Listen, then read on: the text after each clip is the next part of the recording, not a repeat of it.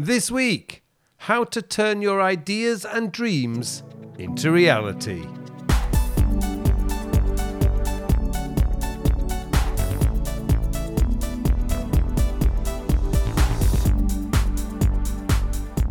Hello and welcome to episode 186 of the Working With podcast, a podcast to answer all your questions about productivity, time management, self development, and goal planning.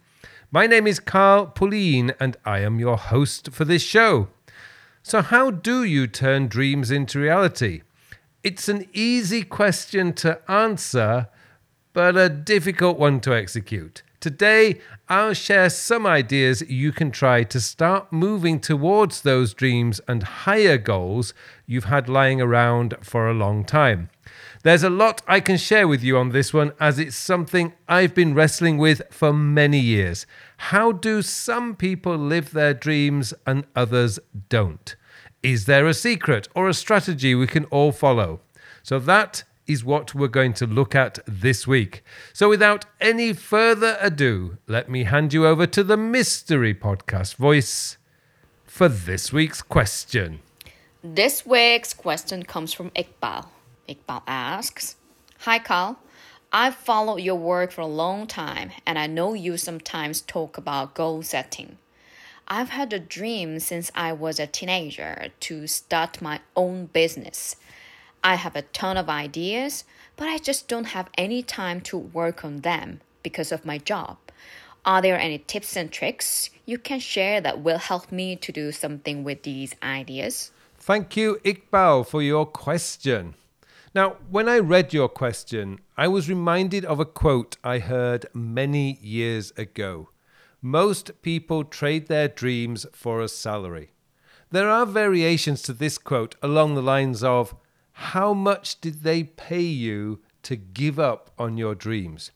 You see, if you really want to start your business, you have to start your business.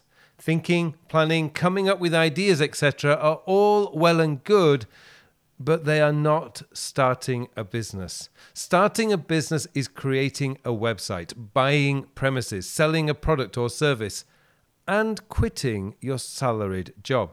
Now, these days, quitting your salaried job is not always necessary at first. A lot of businesses can be started online, and if, for example, you make leather phone cases, you can do that in the evening and sell them through Etsy or Amazon. I started my business while I was still a full time teacher.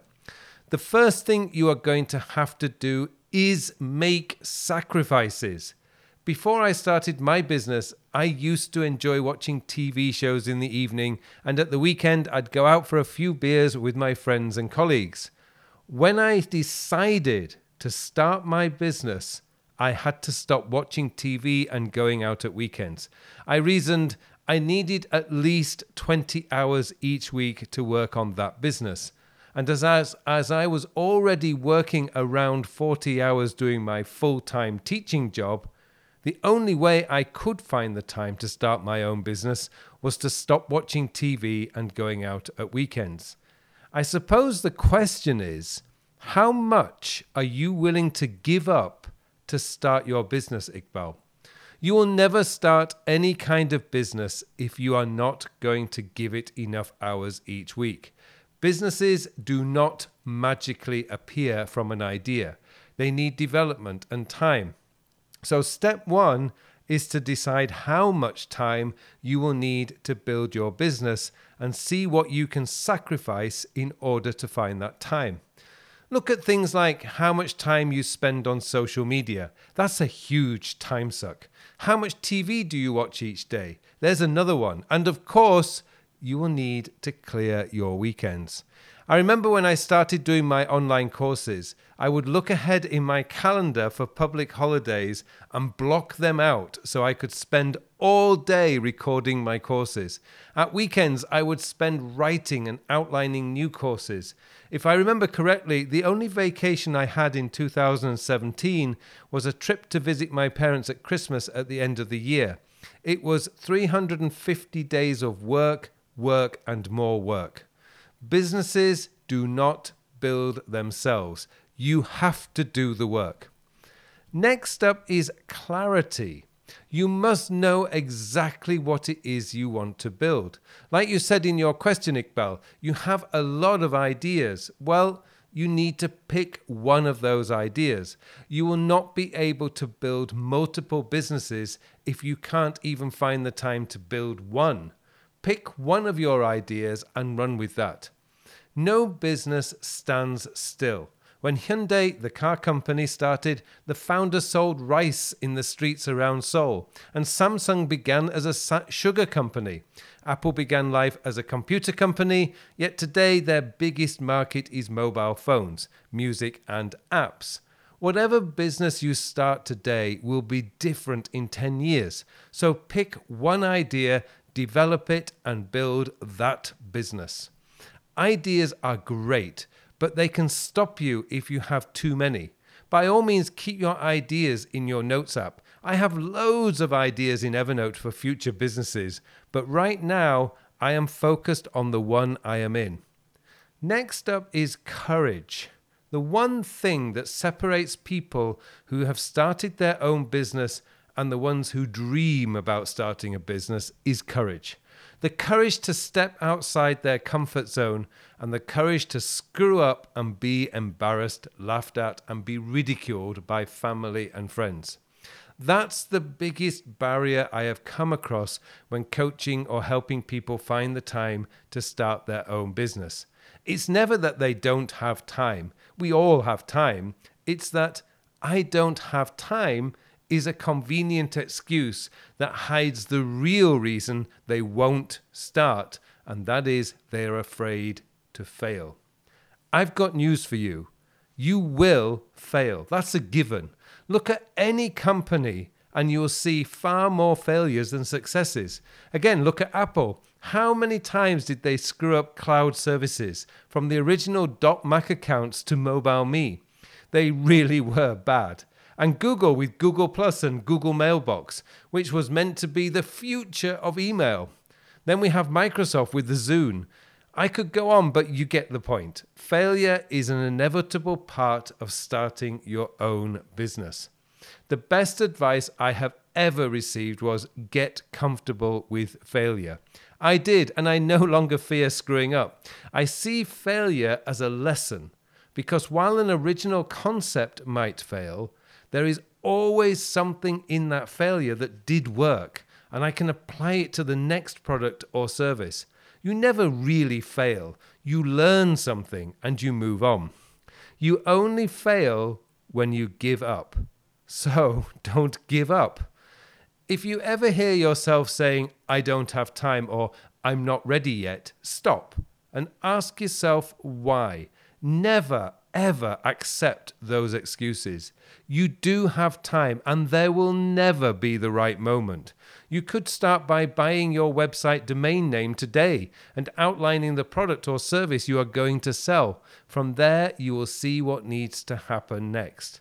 And that's really the next thing build momentum. Momentum is only built when you start doing something other than planning and thinking. As I mentioned, buy the domain name so you can make a start on creating your website. Contact potential suppliers or draw up the outline for your online course or digital service. Then do the very first step. You'll find the first step is a lot easier than you imagine. Let's take the phone cases idea. Order the leather, thread, and needles and make a prototype of your first case you will, that will give you far more information than sitting behind a computer screen looking at what other people are doing and making. It will tell you how much leather you need for a case, how much time it will take to make, and whether or not your case works with your phone. If you're an artist, create your Instagram account. Get your art out there in front of people. If nobody knows about what you do, you have nothing. You need people to support you, to share your work, and to tell the world what you do. Same goes for consultancy. It's great that you want to share your experience with other people, but if nobody knows about you, your skills and experience, how will you ever get clients? You need to be building your social media presence now, not when you have a finished product or service. Start writing blogs, share your illustrations, photography, designs, or whatever it is you want to sell as a business. Getting your message out into the world is not a single blog post announcing your product either. It's consistent content day after day. This is why you need to sacrifice your evenings and weekends. And so now that you have that information, I have a simple question. How much do you want to start your own business? Are you willing to make sacrifices? Giving up your evenings and weekends for at least the next five years? If so, then you know where to start.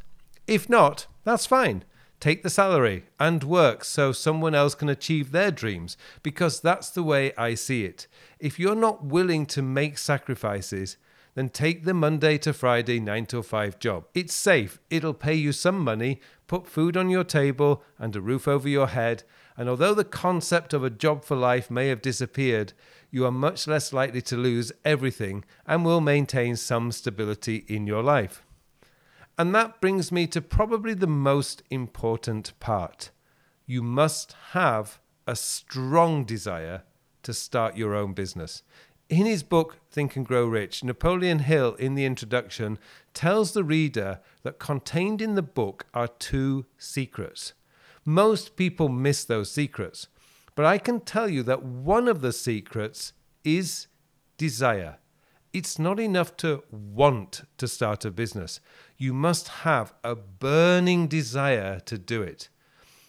It's not easy. Unlike working for someone else where you have a finance department, HR, marketing team, and admin support, when you start your own business, you have to do everything at first. You are sales, marketing, HR, admin, and customer service.